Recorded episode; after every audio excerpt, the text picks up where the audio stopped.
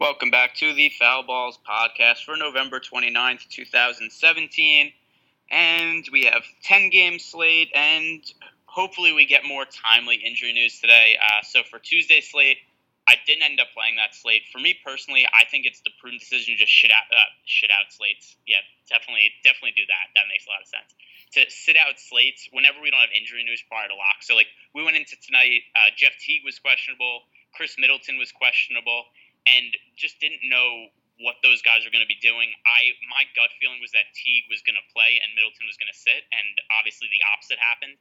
So something that's really easy to do in those kinds of situations. If you email support for DraftKings or FanDuel, as long as it's at least 15 minutes prior to roster lock, and say, "Can you guys please cancel my contest?" They'll just respond, "Sure," and like within 30 seconds, all your entries have been canceled. So if there's stuff that's going on in the slate that I feel like is just totally out of my control, I think that a good way to be profitable in DFS is you just don't want to be involved when there's that much unknown involved, and you just play on more slates where you're in more control of the situation. Obviously, we're not in total control of how basketball players play, but just situations where we're able to predict a little bit easier, where not only do we have to predict players' performance, but also who's going to play prior to games, makes it really tricky. So those are the kinds of slates that I prefer to sit out. So 10 game slate here. First game, Phoenix at Detroit. Phoenix playing on the tail end of a back to back going in Detroit. Detroit's been playing really well this year, so there's a good amount of blowout risk. From the Detroit side, uh, from the Phoenix side of the game, I, I don't really think that there's anybody I'm going to roster here. We have Alex Len was reintroduced to the rotation tonight. Uh, Dragan Bender started at power forward, but he's only played a few minutes so far. It's just a real mess of a situation. TJ Warren and Devin Booker have both been good this year but still, this is a down pace matchup for Phoenix. Uh, Detroit's also been a pretty good defensive team on the whole. From the Detroit side of the game, Andre Drummond's been really good this year. He's priced all the way up to 9,200. You can't use him in cash games because the issue is just there's too much blowout risk here. Detroit currently 12 point favorites. Andre Drummond could easily have another monster game. Uh, it, he's done it a lot this year but too risky for cash games. Might not step on the court in the fourth quarter. For the upside, yes, for GPPs, but other than that, too risky to have a lot of exposure to this game. Well, first, Greg, I don't know if you remember this, but this is the second day in a row actually where the first thing you said was hopefully we get better injury reporting. You had the exact same criticism of all of the beat reporters last night. Well, no, I, I, it's not that the injury reporting was bad tonight. It was just that it wasn't available. Yesterday, I felt like it was more bad reporting.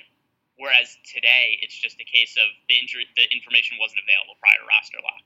Okay, that's fair. Yeah, that's an important distinction, but it was almost identical wording that you used, so I just thought that was kind of amusing. Uh, but I, I definitely agree with your take on this game. There's a lot of blowout risk. The Pistons are minus 12. There's definitely potential for there to be a lot of points, though. The over under is 218. Maybe that number is a bit high, and especially if Detroit's starters aren't in at the end of the game. Uh, Drummond makes some sense for GPPs, but I think Ish Smith is usable. He probably is a decent bet to hit value even if the game is close. But in a blowout, he gets a few extra minutes, and you kind of have a hedge there where you're playing for the blowout. Maybe he ends up playing five or so extra minutes, but even if the game stays close, he's still sort of a fine play. So do you have interest there? Because I think if you're not going to use Drummond because you're worried about a blowout, I think Ish, Ish Smith could enter some lineups as kind of a counter to that. And it also depends if there are cheap value guys on this slate because if there are a lot of them, then I don't I don't think we have to reach like this. But if there aren't a lot of those cheap plugins, then maybe this is one spot where it could make sense to use someone who isn't really a popular pick at all. Yeah, so here's the deal. It's a 10 game slate. There's going to be injuries, there's going to be value plays. I don't know exactly who they're going to be right now, but they're going to exist because it always happens on a 10 game slate. So for Ish Smith, I don't really want to reach there. The other thing also is I don't really think he benefits all that much from a blowout. Ish Smith has played in between 18 and 22 minutes in almost every single game this year. He's still a veteran player. The Pistons have younger guys who they'll use uh, in that kind of situation, or they'll just use like Langston Galloway doesn't usually play, and a lot of times they'll throw him into garbage time. Luke Kennard was their first round pick; they'll throw him in in garbage time. So the issue with Ish Smith is just yeah, he's a bench guy, except it doesn't necessarily mean he's a garbage time guy. If that if that follows, yeah, there is kind of a distinction there where Ish Smith is the Pistons' sixth man, and he does come off the bench. But if the if it gets into a late game blowout situation, they use their younger guys on the end of the bench to get playing time. They don't usually go to Ish Smith. Yeah, and those younger guys on the end of the bench don't have reliable enough minutes where it probably makes any sense to use them at all. So this game probably could just be a complete fade unless you're using some of Drummond. All right, next game, OKC at Orlando. Russell Westbrook all up to 11,200 because Beastbrook is back. It is not contributing to winning basketball games for the Thunder. Westbrook uh, has almost a triple double in four games in a row. He is he's triple double in two of those games, but he's averaging a triple double over those four games. But overall, the Thunder just one in four across their last five games. Westbrook is fine to pay up for plus matchup, and the usage is up. He's taking more shots, getting more assists, getting more rebounds. Um, I think part of it also is the minutes are way up. So Westbrook was playing like high 20s, low 30 minutes for stretch of the season, and then kind of a disappointing start for the Thunder. And they've tried to, I guess, bounce it out. But Westbrook's minutes last few games 40 minutes, 39, 37, 39, 38. Westbrook's playing more minutes, hence extra counting stats. Uh, Paul George 8600. I think the issue with Paul George, he I think he has the flu, so he's expected to play. Except I think it's a reasonable thing he isn't going to be at 100. percent So a little risky for him at 8600. I think Westbrook is the one guy who I really have interest in from the Magic. I mean, from the Thunder against the Magic. From the Orlando side of the game, uh, the, the Thunder, despite the poor overall record, they've still been a really good defensive team this year. They're top five in defensive efficiency. So this is a tough spot for the Magic. Um, Elfrid Payton at 5,900. He is upside, but nobody else am I really all that interested in. And another thing about Alfred Payton, he's somebody who I like to throw into GPP lineups. Too risky for cash games. If you look at his game log recently, he's been alternating games of 40 fantasy points and 25 fantasy points. So he keeps that trend up. Last game was a 26 fantasy point game. That means all right, just by the just by the pattern staying alive means 40 plus fantasy point game for Alfred Payton. Do you buy into that, Matt? Okay, so Greg 40 fantasy points for Payton. Greg is saying that Alfred Payton is due. That's what I'm hearing, and no, it's not. It's not due. It's just I pattern. think it sounds. It sounds like due. It sounds like a pattern where he's either due or not due, and we're catching him in the spot where he's due. Uh, yeah, I mean, regardless of all that, I think Payton is too cheap, and he does make sense for a tournament play. So I'm going to dodge your question and just say I like Alfred Payton at his price, even in. All right, I so guess Matt's, kind Matt's actually guaranteeing 50 fantasy points. yeah, we're really interpreting each other's points very well on this podcast. Um, and then kind of agree with everybody else. Is there anybody else in this game that you find interesting? No, I mean I agree with you on Westbrook. I'm not really sure yet, and it's kind of the same old thing that we always say with not knowing injury news, especially on large slates. I mean, if it's a slate where you need to pay up for someone because there are a lot of cheap values, then I like Russell Westbrook a lot. And then if there aren't a lot of cheap values where it's more of balanced lineup construction, then I'm okay with not using him. I think his price is kind of fair. It's sort of an okay matchup on the road, so I don't think it's the greatest pick, but as far as guys to pay up for, I think he's one of the better ones. All right, next game Washington Wizards at the Philadelphia 76ers. So for the Wizards, uh, John Wall obviously still out. Extra usage for Bradley Beal. His price up to 8,100. I think that's fair. I know he had a weak game tonight. Um, I think I'm not really concerned about him not playing well tonight because that'll happen to people. But more to do with the price has gone up. Second half of a back to back. So Bradley Beal, I think he's worth exposure to, but not the strong play he was when he was in the low 7,000s in better matchups. Markieff Morris at 4,800. Let me see what his minutes are tonight. Uh, so Markieff Morris supposedly no more minutes restriction, and uh, 20 minutes tonight. So maybe that's because they have the back to back. But either way, Markieff Morris upside of 4,800 also. I just don't know how many minutes he's going to play. I know that he could play 35 plus minutes because I've seen him do it before, and they say that his minutes aren't restricted. But every time I think that he's a good play, and they say minutes unrestricted, we're going to play Markieff Morris a lot of minutes. He ends up playing like 22 minutes. So eventually he's going to get there. It just hasn't happened yet. Tim Frazier, 4,400. The issue with Frazier tonight, we saw uh, Thomas Satoransky run most of the point guard minutes for the Wizards. So it kind of looks like it's not going to necessarily totally be Tim Frazier's job. It looks like it's possible Satoransky gets into the mix. So I'm probably going to avoid that Washington point guard situation for now, especially because Frazier's a bit more expensive. From the Philadelphia side of the game, uh, there's no spread for this game right now, and the reason is because Ben Simmons is questionably sprained his ankle at the end of the Cavs Sixers game the other day and was not able to finish the fourth quarter. So if Ben Simmons doesn't play, TJ McConnell 4600 would be a really strong value play. We get a usage bump for Joel Embiid at 9800, and those guys both do really strong plays, and then a little bit more usage for uh, Big Bob Covington at 6200. Well, I don't really think that you can't use Bradley Beal here, and if Simmons doesn't play, then it becomes much more viable of a game for a full game stack. So in that situation, I think I like Beal a bit more. But yeah, for the Sixers, we can't really say much of anything without knowing the status of Ben Simmons. So this game is entirely contingent on whether or not he plays. Yes. Another thing also is just, I mean, McConnell, if McConnell is the starting point guard with Ben Simmons at McConnell, uh, probably the best value on the slate. Last year, priced over six thousand when he was the starting point guard, and then we saw last game basically Ben Simmons numbers when Ben Simmons was out. So McConnell be an awesome play if Simmons isn't able to go. Next game on the slate, Charlotte Hornets at the Toronto Raptors. There's a little bit of value on the Charlotte side of the game. Kemba Walker currently listed as doubtful. Doubtful does not totally mean somebody's out. It means somebody's very likely to be out because, as we saw with Andre Drummond the other, uh, with Andre Iguodala the other night, he was listed as doubtful and ended up playing. So we do have to pay attention to the injury reports to make sure that Kemba Walker's ruled out. But I'm going to assume that he's out as of now, and that we have Michael Carter Williams starting a point guard at 4,200. So Carter Williams, not a very good NBA player at all but he does have a somewhat friendly DFS game. He's averaging per minute this year uh, about 13 fantasy points in 16 minutes. So I think it's fair to say he's going to probably play somewhere around 32 minutes or so as a starting point guard. So that would put him somewhere around 26 minutes as a baseline. And at 4,200, I think he's a pretty safe bet to hit value. Uh, Nick Batum at 5,800 he's going to have extra ball handling responsibility also with um, with Kemba Walker out. We just have to pay attention to is he going to have any kind of minutes restriction because obviously Batum the elbow injury. He came back. He was a little bit restricted, and then he had to miss a game with the same elbow injury. Then he came back and only played 22 minutes. So if Nick Batum is going to be playing unrestricted, strong play. If he's going to only be playing 22 to 25 minutes, then probably somebody I'm going to want to stay away from.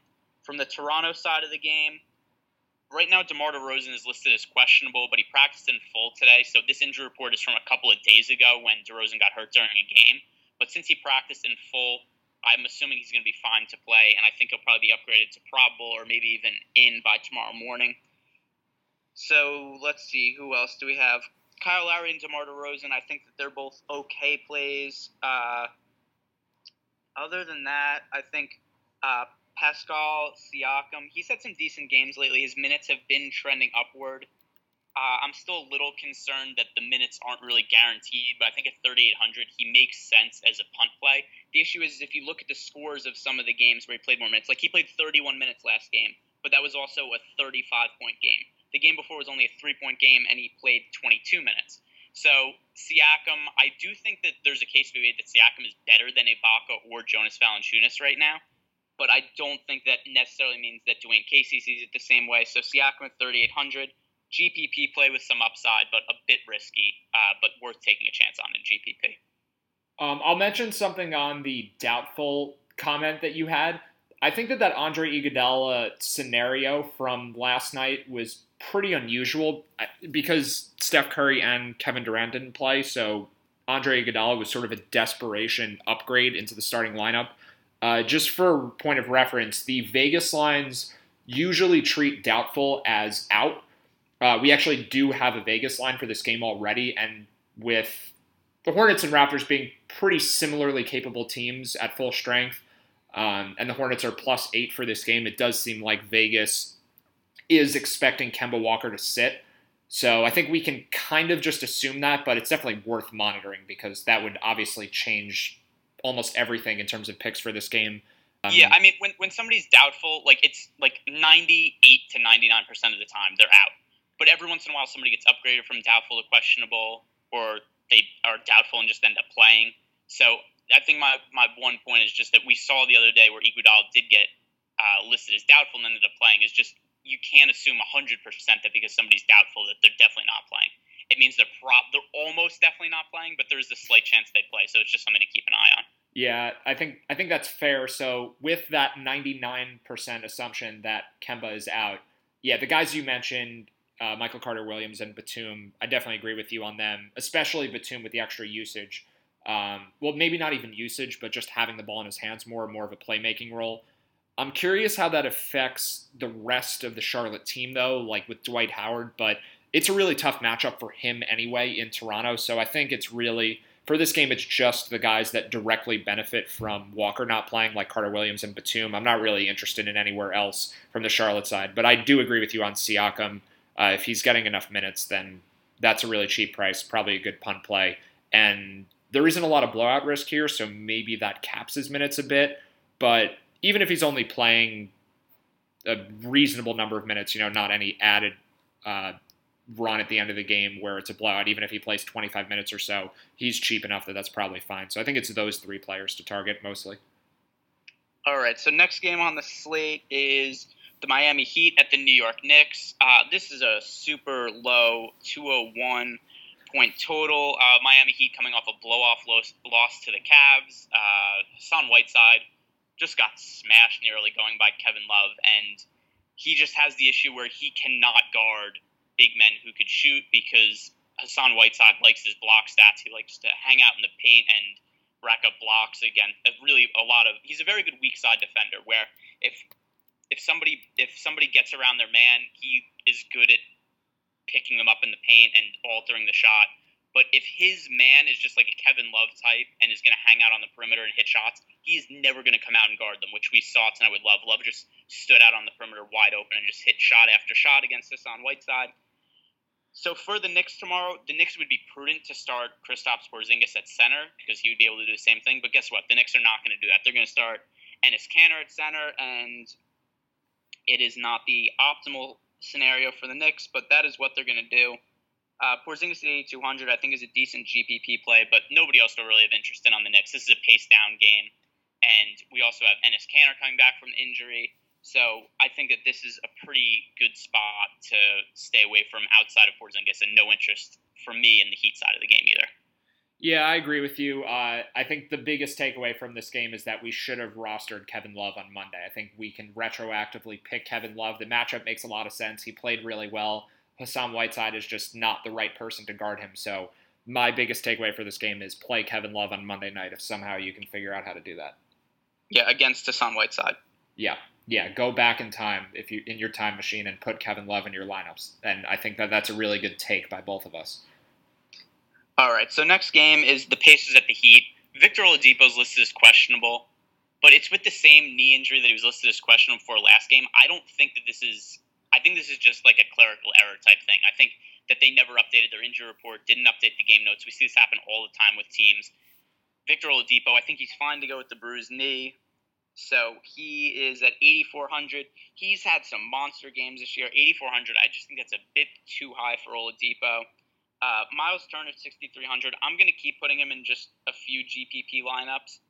I know that the performance hasn't been great this year. He gets in foul trouble seemingly every single game. He's unable to stay out of foul trouble. But I've seen this in the past with really talented big men. We've seen it with Porzingis a couple years ago. We saw it with Nikola Jokic last year. And a lot of these talented big guys, they have foul trouble, but eventually they figure it out and they start to put it together in really monster fantasy outings. I think that's going to happen with Turner at some point this year. I'm definitely going to put him in, say, like 5% of my GPP lineups because he's going to have some big games and figure out how to stay on the court at some point from the Houston side of the game, there's some blowout risk here, but still Harden's in play, Paul is in play, Clint Capela's in play for me, and I don't think I'm going to roster anybody else from the Rockets. Let's see. We do. This game does have a Vegas line. Just lost it for a second. Nope, it doesn't. This is um, we have a tentative line from one one sports book, but most of the main ones don't. But the projected line is around 12. So there's not a ton of blowout risk here. I don't think that that's worth considering too much.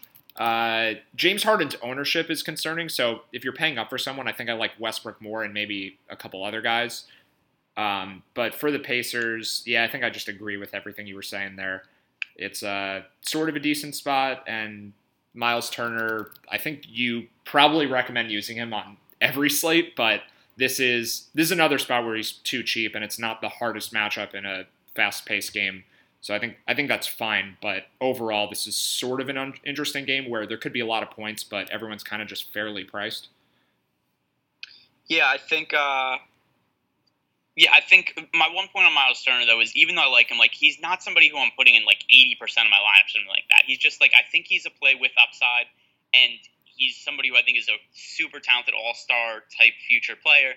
And it's it's just like if you're building say 20 lineups, I think it's worthwhile to put him in one or two of those lineups. So that's kind of my stance on Miles Turner right now because he is somebody who I like the future upside of. If you're not comfortable with the foul risk, or if you just say this guy's burned me, I think he sucks. Like if your opinion is Miles Turner is not good, then by all means don't roster him. I think Miles Turner is really good, and he's just having trouble staying on the court this year. So the next game, Minnesota Timberwolves at the New Orleans Hornets. We have the same situation with Timberwolves that we had tonight. Jeff Teague is currently questionable to play tomorrow. He missed tonight's game with the Achilles injury. He did warm up before the game, and just decided that it wasn't feeling 100%. So if he isn't able to go again tomorrow, we have Tyus Jones at 4,500, would be a very viable punt play. He's been playing extremely well as a starting point guard in Teague's place. Um, I think that Teague is probably more likely to play than not tomorrow, but that'll be another thing we'll just have to pay attention as the night goes on. From the New Orleans side of the game, I really like Rajon Rondo at Oh wow! Greg said he likes Rondo. That is weird. I, I, love Rondo's my favorite player. He's so good at basketball, and definitely doesn't kill his team when he's on the court, and has awesome plus minus numbers. Uh, Rajon Rondo at forty nine hundred.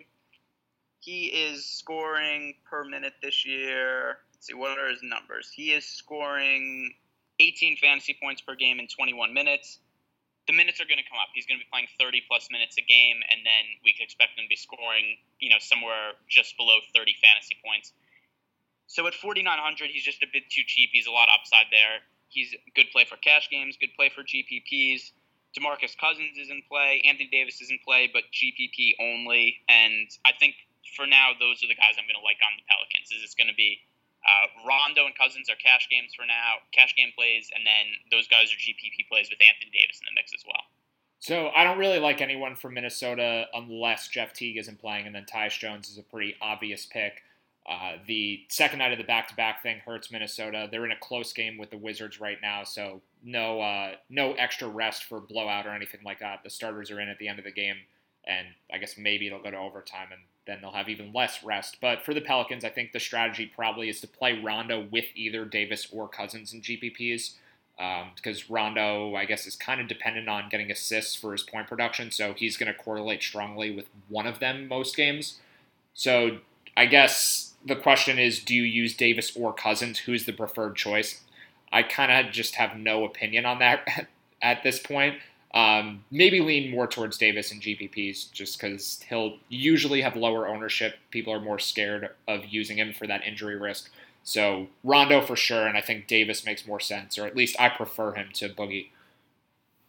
Yeah, I'm, I'm fine with either of them. I don't actually really have a lean either way, just because their prices are about the same. Usually, I say roster whichever one of them is cheaper, but with their prices so close together, it's it's whatever to me. I think either's fine, and then Rondo also very fine. A uh, few games left. Uh, Brooklyn Nets at the Dallas Mavericks. For the Nets, uh, Rondae Hollis Jefferson is out. Um, who else was out? Who was the other Nets player? Allen out Crabbe is also out. Uh, yeah, Allen Crabbe's out. Still, we have the same issue with the Nets every game. Like last game, I, they had those guys were out, and DeMarre Carroll was out, and I looked at that and I said, for sure, somebody's getting big minutes for the Nets. Like I always take the stance of don't play Nets guys because everybody's going to play like somewhere mid 20s minutes. And then DeMarre Carroll was out also, and I thought, well, definitely guys are going to play more minutes. And it just didn't happen. We still had everybody playing like mid 20s minutes. So Nets, I'm fine with just avoiding them. Uh, Spencer Dinwiddie's the one guy who will play extra minutes, except his price is way up now. And then all the other kind of role player, like the DeMarre Carroll, Caris LeVert, Joe Harris types, all those guys just play like around 25 minutes, and none of them are super awesome GPP plays because they have limited ceilings. None of them are good cash game plays because they have limited floors. And then from the Dallas side of the game, this is a really good matchup for Dallas. The Nets played a really fast pace. They play really bad defense. Harrison Barnes is a good play for GPP in cash games. Dennis Smith Jr. is a good play for GPP in cash games. Wesley Matthews is a good play for GPP in cash games. I really like targeting the Dallas Mavericks tomorrow. Not only do they have cheap prices, but I mean, it's also just, I would expect good production from them, especially Dennis Smith Jr., who I think is really talented. He's had some down games recently, but the Mavericks have had really rough matchups. They played the Spurs twice. They played the Thunder. Uh, I think they played the Warriors. They've just been getting slammed by hard matchups, and this is a way easier matchup against the Nets than the recent games. It's it's kind of strange to uh, worry about blowout risk for the Mavericks, but I think there is some here with this depleted Nets roster that they're facing. But either way, I like the Dallas guys a lot. All the all the guys you said. Um, it's probably my favorite group of players for any team. But I think also game stacks here. Do you think it's a ridiculous strategy to just kind of guess which Nets players play the big minutes for stacks? Like maybe use two or three or Maybe. Yeah, oh no, no, I'm guess I'm confidently guessing none of them. like well, I'm, I, it's that's just what it's going to be. They're going to like Spencer Dinwiddie will play like 31 to 32 minutes, and then there's going to be a bunch of guys who play like 22 to 26 minutes, and none of them are going to have big games. That's just every single game for the Nets for the last two years. That's how they run the rotation. So it's sort of a dilemma that happens it's usually when a team is playing against the Nets. I guess also when a team plays against the Kings or some other really bad team that spreads their minutes around, but it's a good matchup for the opponent. Where it's just kind of a weird thing to roster four or five players from the same team in the same lineup, and then none of the players from their opponent, just because you're not you're you're playing for that correlation that the game stays close and all the players are in at the end, but then you're not rostering anyone from the other side, so you're not getting that added bonus so for that reason, I think if I'm going to use a lot of Mavericks in the same lineup, I probably would try to pick one or two Nets guys that have at least somewhat reliable minutes, and then if the game's close, maybe you have a lot of upside in that lineup. But uh, I think the more reasonable strategy is just to use a lot of Dennis Smith, a lot of Harrison Barnes, a lot of Wes Matthews in different lineups, and kind of fade the Nets for the most part. But I do think this game is one of the more interesting ones overall on the slate.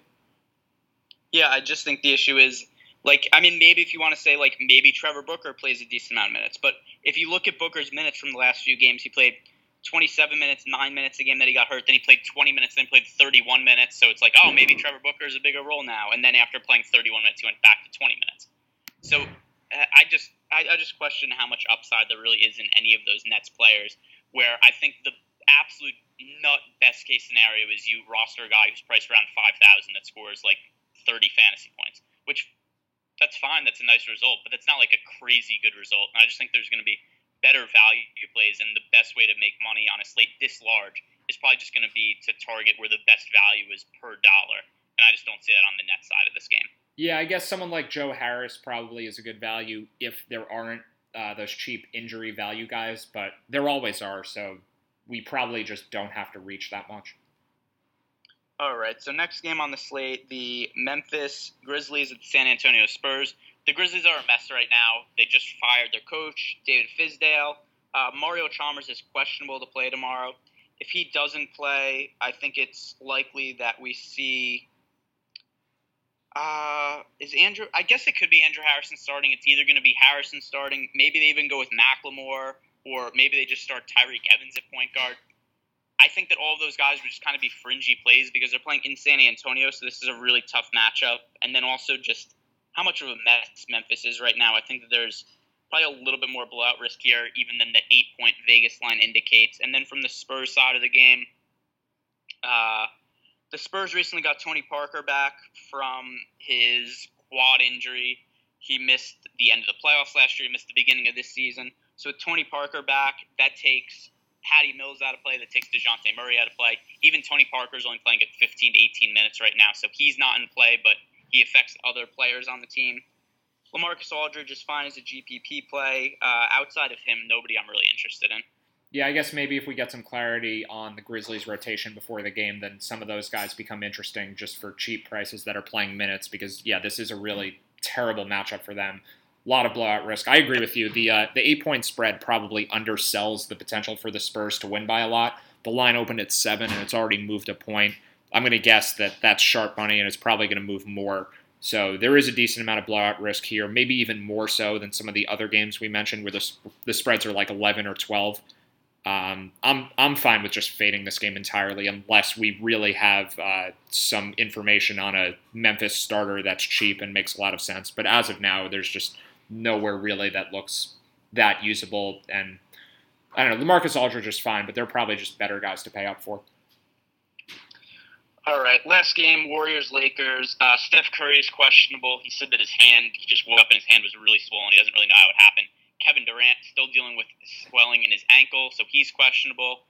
Both of them did practice today, so it is possible to see them play tomorrow, but still listed as questionable. We're not really sure if uh, if they don't play, then it's more more usage for Klay Thompson. The ball's going to be in the hands of Draymond Green more.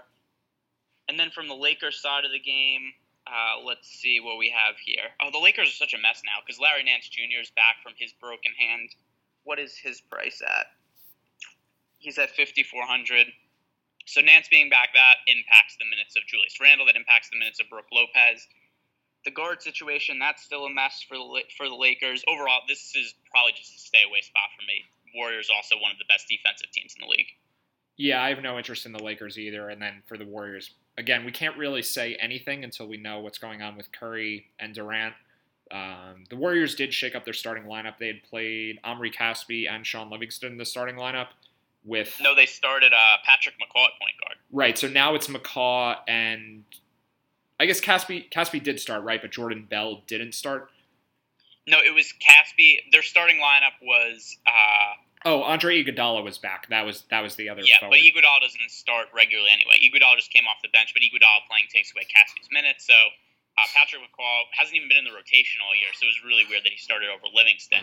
So it went uh, McCaw, Klay Thompson, Casspi, Draymond Green, and Zaza, and then it was just uh, Livingston getting some extra minutes off the bench and uh, just kind of a hodgepodge of other guys spread out. So we won't really know until we get more word really on who's going to be out between Durant and Thompson. I mean, between Durant and Curry. Uh, but it could be another situation where Durant is out and Klay uh, and Steph starting would be huge usage for Steph again, and then obviously huge usage for Klay if both Durant and Steph are out. And uh, Curry would have the added benefit of Lonzo Ball guarding him, so that's uh, that's always exciting. Or is Lonzo Ball not that bad defensively? Is it is he just terrible at everything, or is it just his shooting? Well, the Lakers are top ten in the league in defensive efficiency, and the only position that they're really weak against for DFS is point guards. So yeah, Lonzo Ball, by all accounts, not a great defender either. Well, that does seem like a really good spot if Steph Curry is matched up with him. So maybe uh, the ideal scenario for us is that Curry plays and Durant sits, but it might it might be tough because we may not actually know anything before lock. So this is probably the most important situation to monitor if we get any information before seven o'clock.